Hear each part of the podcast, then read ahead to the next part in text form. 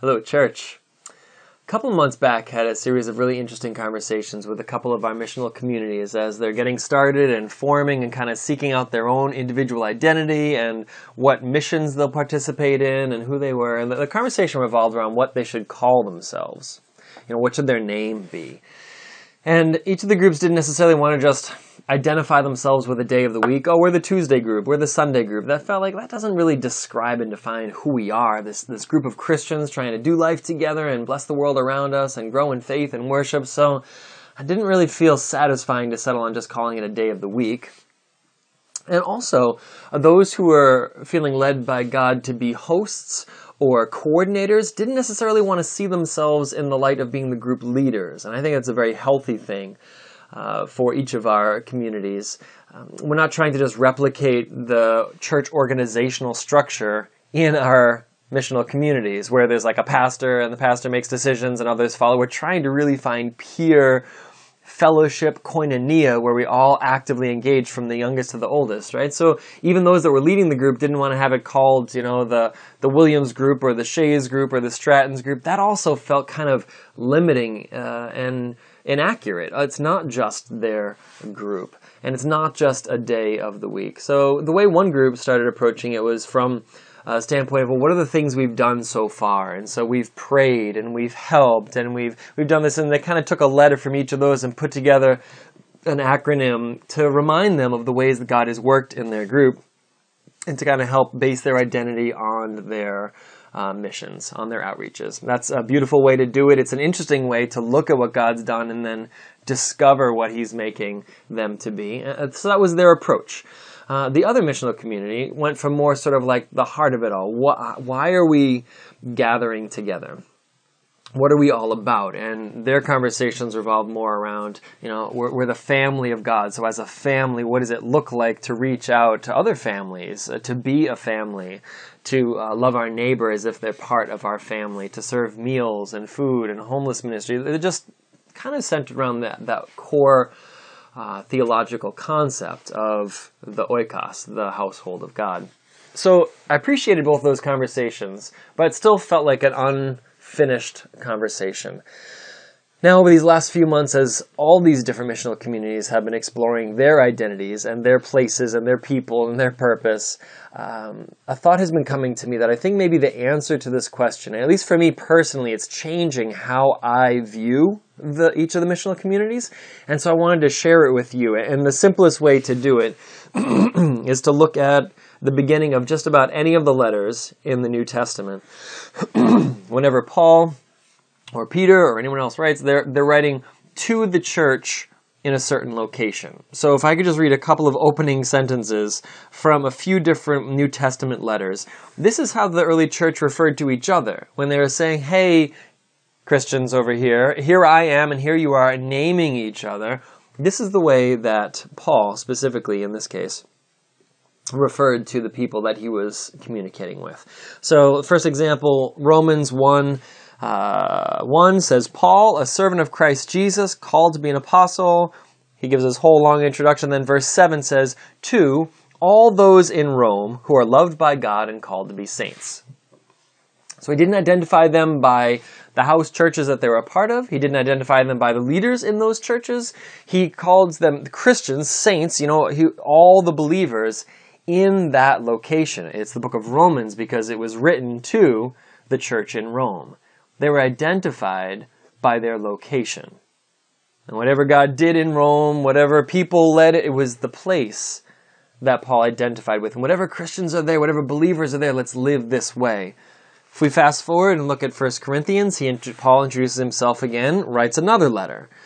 Paul, called by the will of God to be an apostle of Christ Jesus, along with our brother Sosthenes. Verse 2 To the church of God that is in Corinth to those sanctified in Christ Jesus, called to be saints, together with all those who in every place call upon the name of our Lord Jesus Christ, both their Lord and ours. Grace to you and peace. So, people in every place, to you who are in Corinth, the church of God in Corinth, which he defines as those sanctified in Christ Jesus, called to be saints together with everyone in every other place. He's naming them by their place. Their location is their opportunity for ministry. Their location is where God has put them. God's looking to grow the kingdom in that place. So one more example, just to further kind of drive the point home, the letter to the Ephesians, verse chapter 1 verse 1 paul an apostle of christ jesus by the will of god to the saints who are in ephesus and are faithful in christ jesus. So to the faithful saints in this location.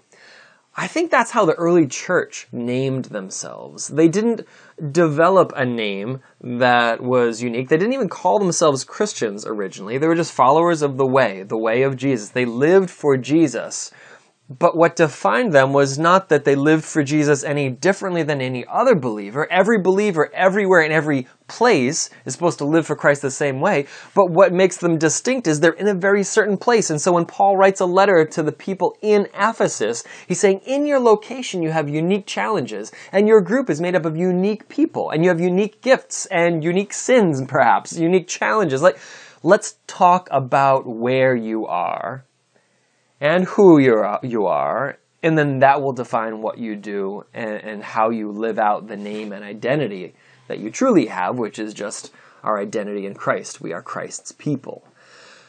To you who are in Rome, your location defines you because you already have your identity. So really, you're trying to figure out your mission and your purpose and your uh, your kingdom work, and that has to do with where you are. It just struck me what a beautiful way for us to think about our missional communities. It struck me so much that I started to think about our own missional communities in this way that I kind of, for myself, I want to start thinking of them as the Meadow Hill missional community, or the Stony Brook missional community, or the Freeman missional community, the Broadway missional community, the Ouimet missional community, the Old Pleasant missional community. Because the minute you put the location in the name of the thing, it makes it about that place versus just the people. And if we rewind a couple of years, what's the statement, the phrase that we've used a million times up to now? We are not the mission. We are the missionaries.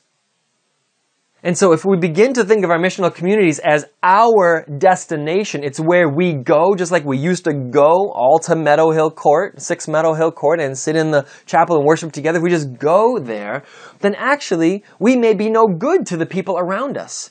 But the precise value and, and, reason for wanting to be in the world versus away from it in our own chapel and you know in an isolated location. Want to be out there is so that we can make an impact where we are.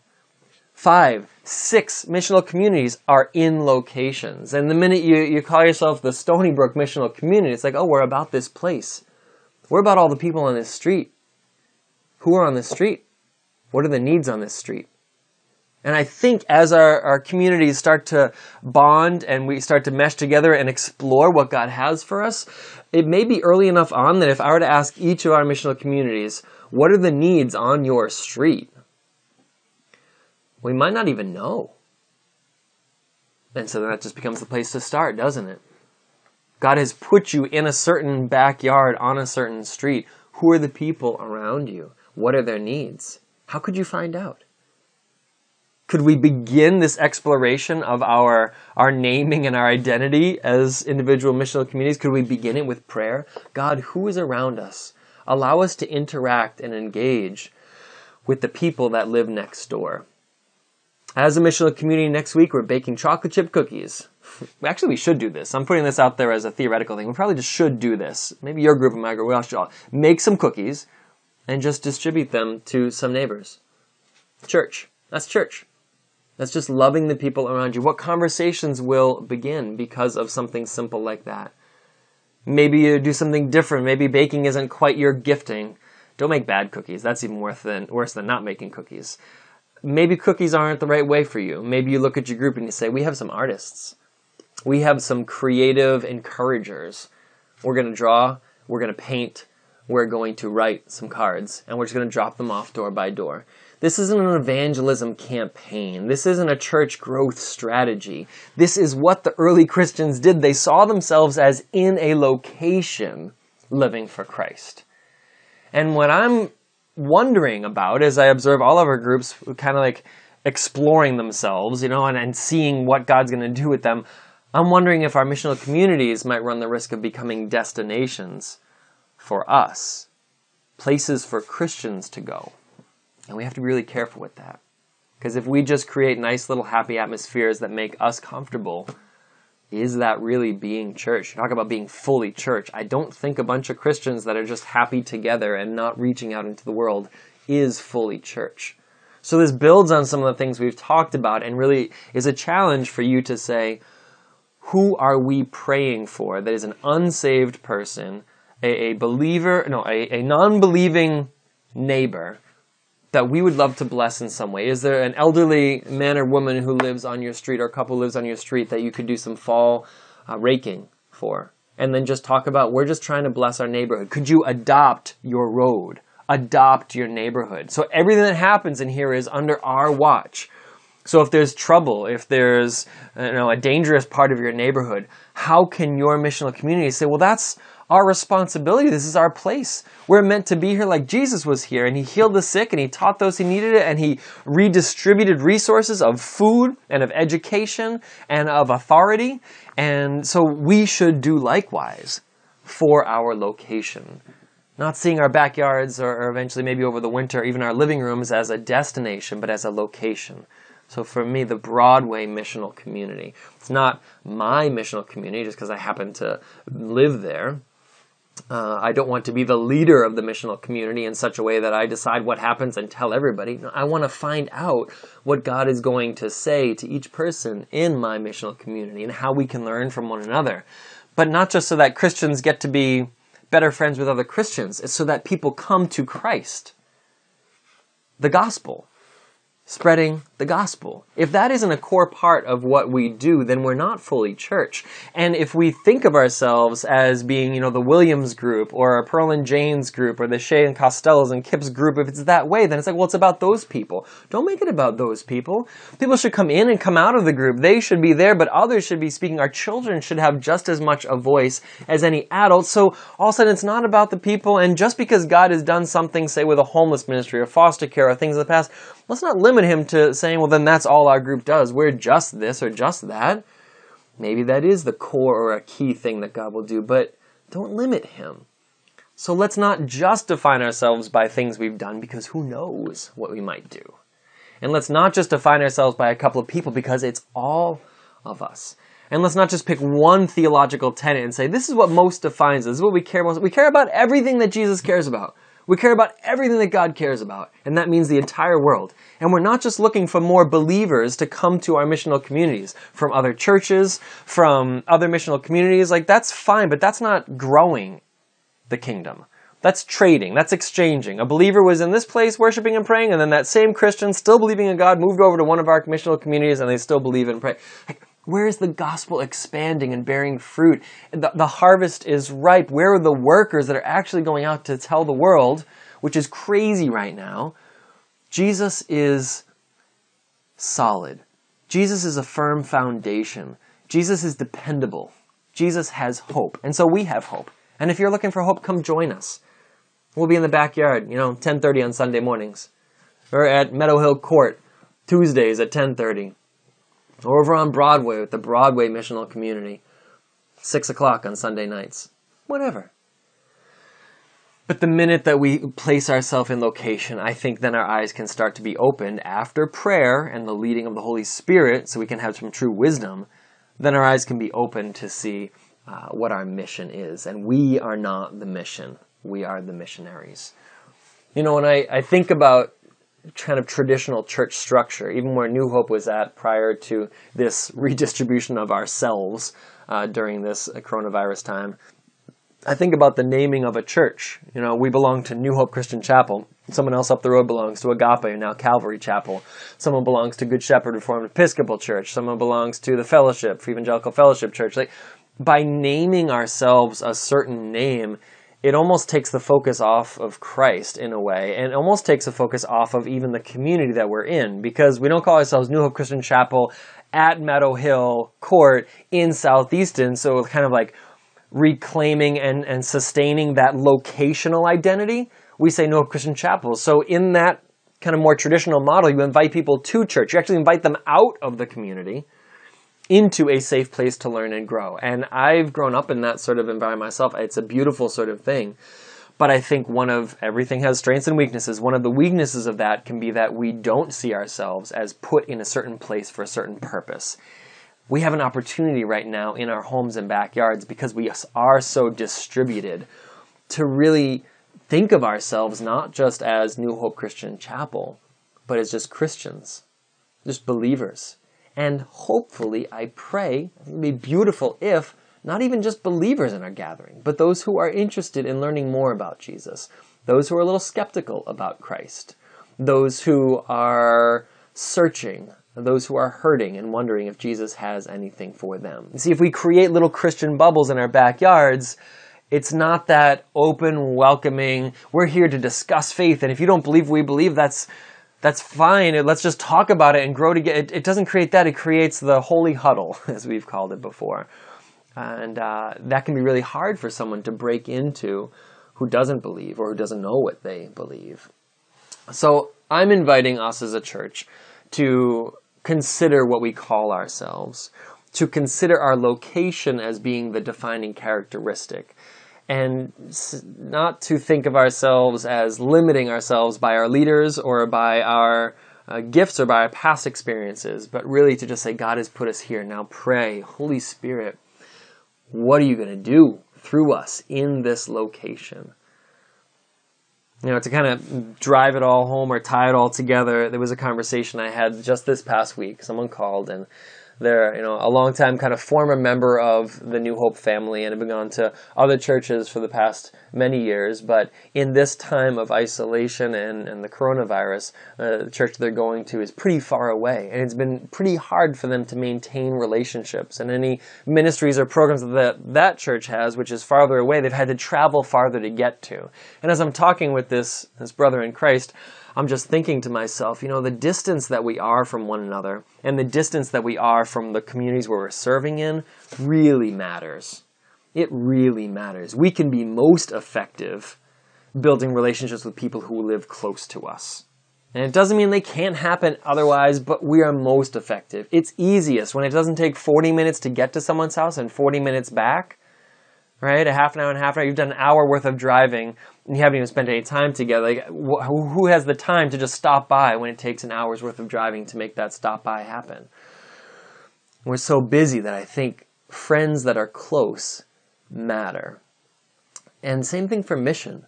Oh, I don't know if I can get all the way over to Brockton. I don't know if I can get all the way, you know, down to Providence for this thing that they're doing or this thing we're going to. But if it's your next door neighbor, that's the person you bump into in the grocery store. That's the person you say hello to as they walk by on the sidewalk in front of your house. That's the person you talk to over the fence. That's the person that maybe your kids go to the same school system, so you see each other at, at school pickups and drop offs or soccer fields. Like, how much easier to be a person around the people you're near and just be a person for Christ. You know, I'm in Raynham, but I, I would imagine a lot of the people who live in Raynham don't go to church in Raynham, right? Uh, when we were focused here at the chapel, I wasn't going to church in my own hometown. So created like a couple of mission fields. Well, there's a mission field where the church is located, the church building, and there's a mission field where I am. And we have an opportunity right now to just be simple and single minded, be where we are, and let that location be our mission field. So, missionaries. We are not the mission, we are the missionaries. Missionaries, I would ask you to just pray together about your mission field. Ask God to reveal to you the people that are hurting on your street, the people that are in need. Uh, pray that God will give you ideas for outreaches for whom you can bless and just bless the people up and down your street. Uh, pray for the needs, whether there's crime, whether there's a drug problem in your neighborhood, or whether there's uh, anything else that could come to mind. Um, think about kids that are at home and, and parents that are out of work. And like, what are the needs? Make that the home base for your mission field. And if we can also bless those who are in Uganda, if we can also go three and four towns over and do missions elsewhere, praise God. But I think we'll see unique and remarkable fruit when we just plant ourselves right exactly where we are and stake claim to that territory. This is God's region. This is God's street. He's claimed it. How do we know that? Because He put you there. He put the 5, 10, 15, 20 of you in that location. You are the Stony Brook Church, the Stony Brook community of Christians. You are the Broadway missional community. You are the Ouimet Street, the uh, Ouimet Lane, the Freeman Street, the uh, Meadow Hill Court, uh, the Old Pleasant Street missional communities. That's where God has put you. So He clearly has some sort of purpose, and it's not just for you. So please be praying that the kingdom may grow, have eyes to see the world around us, and uh, reach out as missionaries in the mission fields where God has planted you this week.